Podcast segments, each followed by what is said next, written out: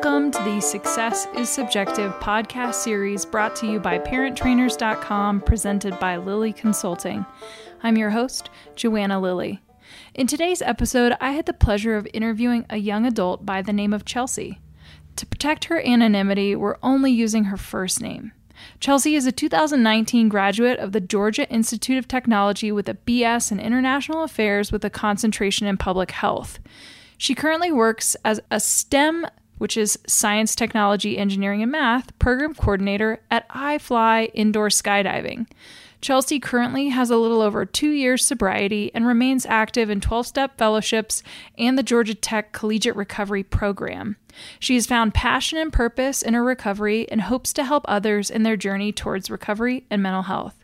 I so appreciate Chelsea's willingness to chat with me and record her story. She is hopeful the more college age students will hear that it's okay to take a break to get help and then go back when you're ready. Chelsea was also recently engaged, so I just wanted to say a big congratulations to her and her new fiance. And now, let's not wait any longer. Here's Chelsea. All right, Chelsea, welcome to the podcast. Hi, thank you for having me let's just dive right in. Why don't you tell our listeners a little bit about yourself in terms of where you grew up and what were the expectations around higher education? Yeah, for sure. So I grew up in um, Alpharetta, which is a kind of wealthy to middle class suburb of Atlanta in uh, Georgia. Uh, I went to public school, but pretty much from a young age, it was instilled in us that you are going to be taking SATs, ACTs, basically pick a college in middle school, pick what you want to do for the rest of your life in ninth grade.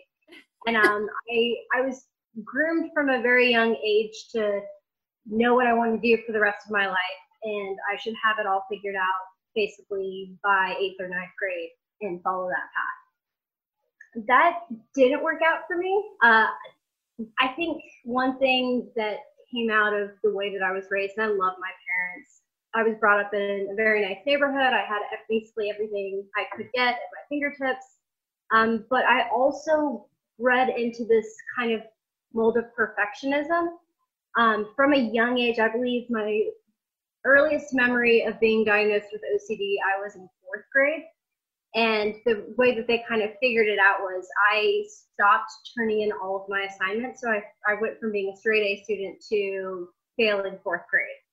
And the reason for that was I believed that if I didn't get an assignment perfect, then it wasn't worthy of me turning in. So I would do them, but I wouldn't turn them in if I didn't think I could get 100 um, and that was kind of the first instance of, hey, there might be something a little off with the way that we're raising her, the way that we're telling her she needs to um, ha- do everything and be it all and be perfect.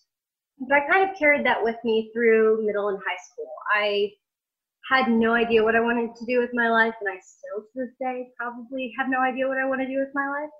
But I was told very young that you should have it figured out.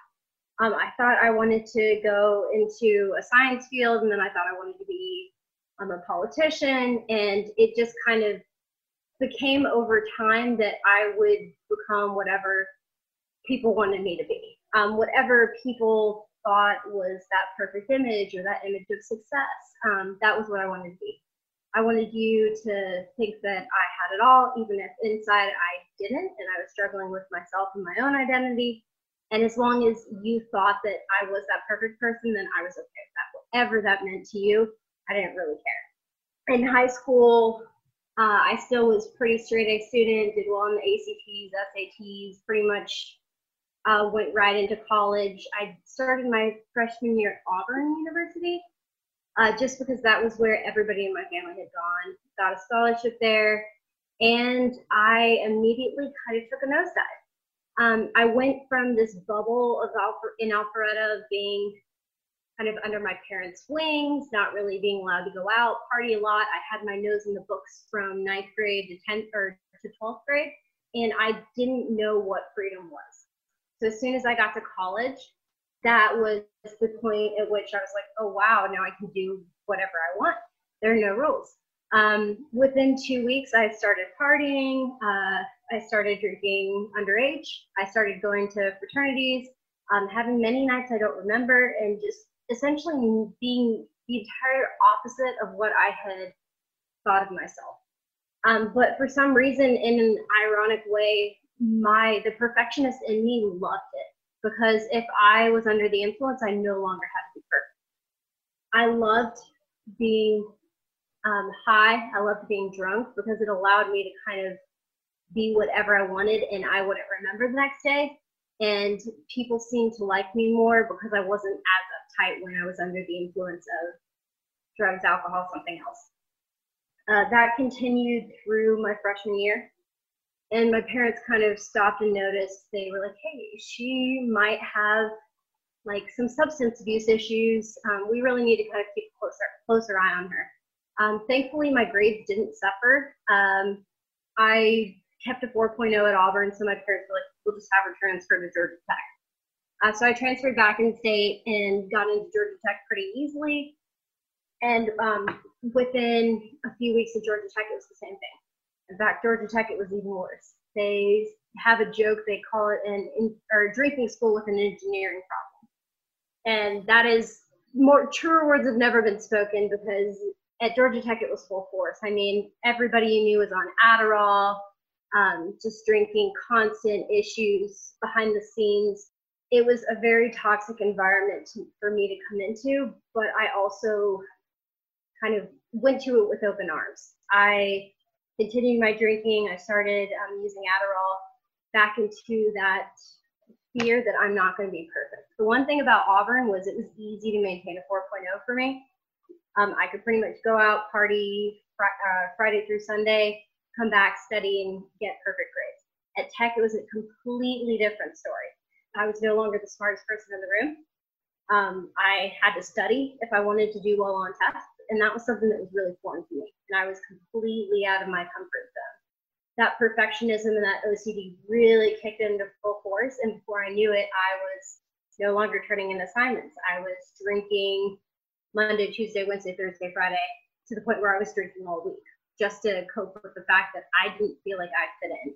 Um, and it was a lot for me because not not only was I still trying to be the best at a school where I clearly could no longer be the best, um, but I also was in a major that I really think that was predetermined by my parents and society, and I had no idea what I wanted to do. I was taking classes that were busting me and stressing me out, and they didn't really have any purpose towards what I wanted to do in my life, which at that point I hadn't figured it out. All I knew is that I wasn't comfortable with myself, and I certainly shouldn't have been picking a career and determining what I'm doing for the rest of my life. But to most people, they didn't see that because they still saw the perfect grades and getting into a decent school and following that societal timeline of everything seems to be going okay. Uh, fast forward to my junior year, first semester. Um, I had a couple of issues with overdoses um, on alcohol and various other pills. The police were called to my dorm. Um, my parents called the police multiple times. And there was a point where it was uh, suggested, heavily suggested, that I take time off to kind of get some help. Um, so I didn't intention, it wasn't my intention to leave. In fact, I was kind of gently forced to leave. Uh, and it was the best thing to ever happen to me. At the time, I hated myself for it. I thought that I would never recover from it. I once again was buying into that timeline of uh, go to college at 18, figure out what you want to do for the rest of your life, and graduate in four years and be done, and then be happy and successful. Um, and I thought that my life plan was falling apart. Little did I know that I had no life plan, but I thought that it was falling apart during that time off, I was sent to a couple of different rehabs, and I did a lot of heavy work on uh, substance abuse, kind of some past trauma I had gone through, um, a lot of issues surrounding my OCD um, that kind of pushed me towards being perfect and pushed me towards hiding behind that cloak of if everything looks fine on the outside, then that's all that I care to have from you.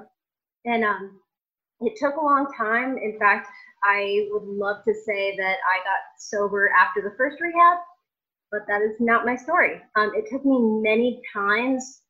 In fact, I think it was probably five or six different treatment centers to really want to buy into this. And I think the reason for that being that I could not forgive myself for having a different story than anyone else in my circle. Everyone else had already graduated, everyone else was engaged or off at their dream job, and I was sitting in a rehab center and really no one knew where I was. And that was really difficult for me to accept. Um, until finally, after a couple of treatment centers, I realized that I couldn't compare myself to people anymore. Um, I started to become proud of my story. I started to look at what had happened to me in the past and look at my perfectionism no longer as kind of something that I should be victimized for or uh, play a martyr for, but something that I should use is yes, I have that, but this is what I'm doing in light of it. I worked really hard. I worked 12 step programs for multiple different areas of my life, and it really helped me turn a corner. Uh, about a year and a half into my sobriety, and I was actually living in a halfway house. So after you go to a 30 or 60 day treatment center, they send you to a halfway house afterwards, and you can be there. I was there for about six months so I was living in the halfway house, and I remember specifically asking the house mom if it would be okay for me to reapply to Georgia Tech because at this point I was out for over a year, and they had essentially when you are out for a significant period of time, then you have to reapply and be reaccepted to the university. Uh, so I remember kind of taking that to my sober mom at the time and she was like, Yeah, I think that'd be a great idea if you can get accepted. So we wrote the plan out, and there was actually, I, I'll do a shameless plug for um, Dean Stein at Georgia Tech was extremely helpful. And he still, to this day, is really a champion for anybody that's suffering from uh, mental health issues, substance abuse disorders. He really is our champion in helping us rally and get back because everybody who denied me um, when I had him behind me. And he was the one that took it to the registrar and took it to the different people at the university. And he said, no, she's been to this um, institution. She completed 60 days of treatment. She's active in 12 step. Um, she is doing everything she needs to do, and we think I think that she should be allowed back um, here at Georgia Tech. Uh, so after that process, I was readmitted actually April 5th um, 2000 no 2018 april 5th 2018 i was readmitted to georgia tech and that was a day after my birthday. So that was my huge birthday celebration. That's a great and birthday. Yes it was excellent. I saw the letter and everything. I was very proud. I was like i've been reaccepted it. Was see and that's something that people don't celebrate because that doesn't happen but to me it was super cool um, i got reaccepted and within um, three semesters, I completed basically two years of credits, and I ended up graduating in May of 2019. So pretty recently. Congratulations! Thank you. Yeah. So, I, and just and just out of curiosity too, what did you actually major in? Yes, so I changed my major, and I ended up graduating with a degree in international relations, um, with a focus in um, public health uh, global health, I did my kind of, they make you do a mini dissertation for your undergrad, and mine was on safe and dignified burials in um, Africa for the treatment of Ebola. So yeah, I going and going back was really really difficult. Like I said, most of my classmates had graduated. I remember being on a class project in one of the courses when I went back, and they, they um, one of the coaches was like, look really familiar. And I was like, I don't think so. And she's like, no, I, I think that you were a senior when I was a freshman. And I was like, oh crap, my secret's out. And once again, that um, that mental image of, oh no, someone's caught me, or no, someone knows my story, uh, and the alarms start to go off. But then now I'm able to catch myself, and I don't really feel shame in that. Yes, it took me more of a roundabout way but I feel like I've matured significantly um, more than other people that didn't go through what I had to go through. And other people that just go directly through college and think that they have this perfect idea of what life's going to be. I feel like I have a better idea now, um, knowing what I'm facing it going into the real, real world. And I know how to cope, which is always helpful. Right, like going back to school and actually being like having the skills to be able to take care of yourself and post graduation. Yeah. So I'm I'm curious too, just because I do get a lot of inf- like I get a lot of questions from parents about like okay well if my child goes to treatment they're still going to go back to school. Well what is at school that's available to them to continue their recovery? So i know you didn't mention anything about this and i'm not familiar with georgia tech and whether or not there is a you know a, a recovery community or a collegiate you know program. Does that exist? Were you a part of it so um, yes, Georgia Tech has a collegiate recovery program, and it's fantastic. Um, it was actually it was funny the first time when I had all of this going on, it didn't exist, or it had like two people, and then by the time that I had gotten sober and went back, uh, we had a group of about 15 sober kids um, going through CRP at the time. I was active, and I'm still kind of active um, even post graduation with them, we still hang out, we still talk. They run two meetings on campus. So there are a bunch of nearby meetings in Atlanta, but we do run two um, AA and um, Smart Recovery meetings on the Georgia Tech campus. And then we meet once a week. And then aside from that, we go bowling or we do something fun or we go throw axes at things. And it just teaches you a lot about having fun in sobriety and also teaches you that you're not alone. I really thought that getting sober would be the end of my life, especially in college. I thought it was the end of fun. And now in sobriety, I have more fun with people that are like me than I think I've ever had in my entire life. So, um, yeah, therapy is great. Good. I, I love that you said, uh, you know, helping us find fun in sobriety or like, you know, just having fun in sobriety and the comment about like being sober as a college student and how you thought that would be the end of the world.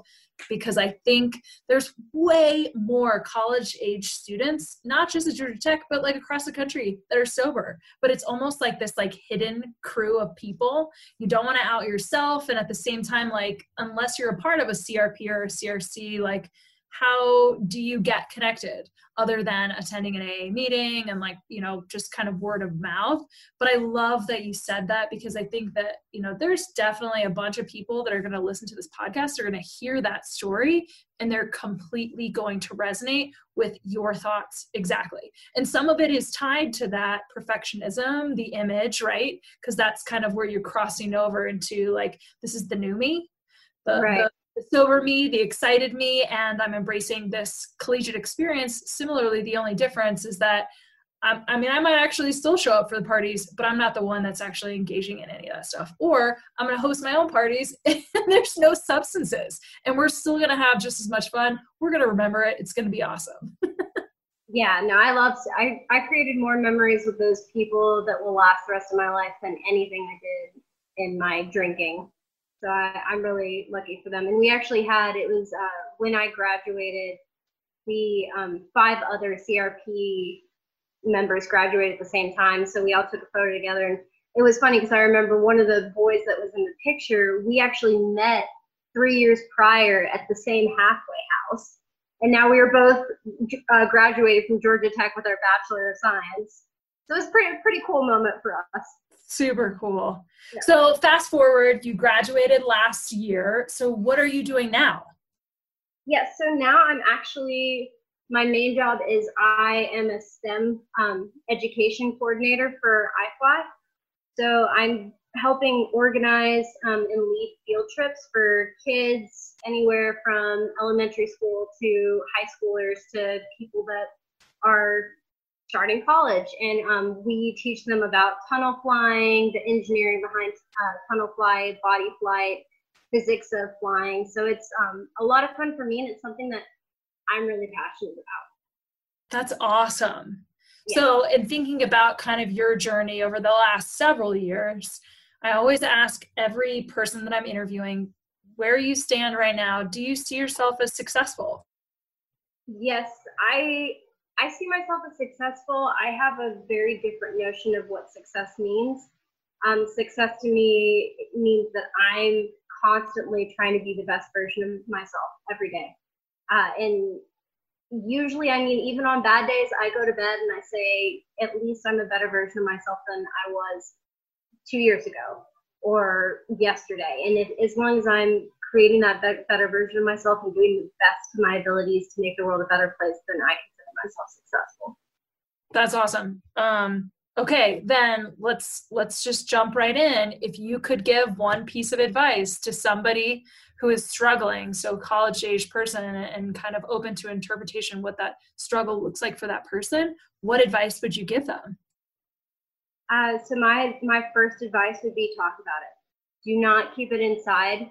I guarantee you that you are not the only one that is suffering from whatever you think you're suffering from um, alone. And the op- they, they say the opposite of addiction, the opposite of most things is connection. And if I had just told somebody what I was feeling, I think it would have saved me a lot of pain, a lot of heartache, and a lot of um, pain that I caused other people if I had just had the courage to open my mouth and say, "Hey, I'm struggling, uh, and this is this is what I need." Don't be afraid to ask for that help. And usually, in asking for help, you're helping the next person. That's awesome.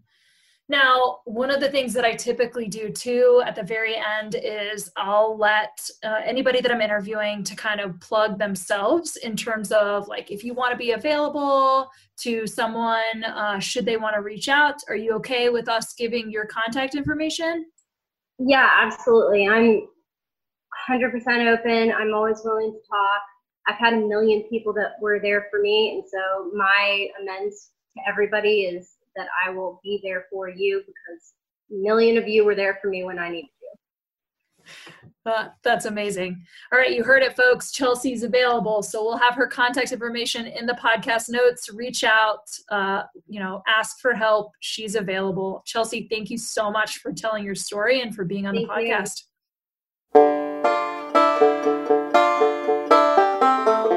That's it for this week's Success is Subjective episode. Stay tuned for our next episode where you can bet it'll be another amazing human sharing their very personal story with the world. You can follow me, Joanna, on Instagram at Lilley Consulting and on Facebook at Lilley Consulting LLC. Most importantly, though, check out the resources link on my website at lilleyconsulting.com, and that's L I L L E Y consulting.com, or you can just search on Google for Lilley Consulting. You can also download and subscribe to listen to the Success is Subjective interviews on any popular podcast app, such as Apple Podcasts, Google Podcasts, iHeartRadio, SoundCloud, Spotify, Stitcher, and TuneIn Radio. Make sure you check out the show notes where you'll find contact information, website details, links to articles, and all social media for our guest. Once again, thank you to parenttrainers.com for sponsoring this podcast series. And thank you, our listener, for tuning in. And remember, there is no single path through life. Success is what you make it.